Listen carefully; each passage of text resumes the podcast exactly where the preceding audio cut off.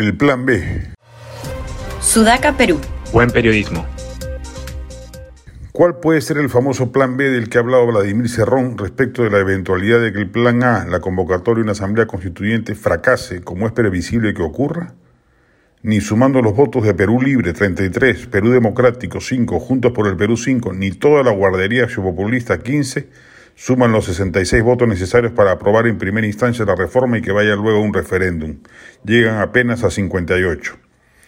Solo se abren dos escenarios, o fuerza mediante la designación de gabinetes aún más impresentables que el actual, que preside el disparatado Aníbal Torres, la negatoria de confianza a dos gabinetes y la disolución del Congreso posterior, o procede a lo que ya algunos congresistas perulibristas, al parecer saliéndose del libreto planificado, han revelado involuntariamente la estrategia de un adelanto general de elecciones y aprovechar todo el tiempo que transcurra hasta que ello ocurra para, que, para utilizar todos los resortes del poder, consejos de ministros descentralizados, mítines presidenciales, etcétera, para promover una candidatura proconstituyente.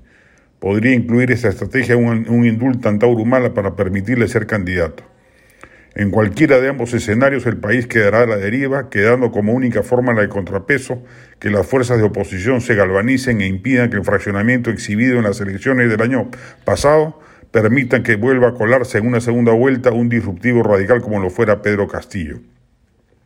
Este es un gobierno en fase terminal que agotará todas las instancias de desestabilización para evitar su estrepitosa caída. Castillo pende de un hilo, una delación contundente, una convulsión social mayor podrían provocar su salida acelerada y está huyendo hacia adelante.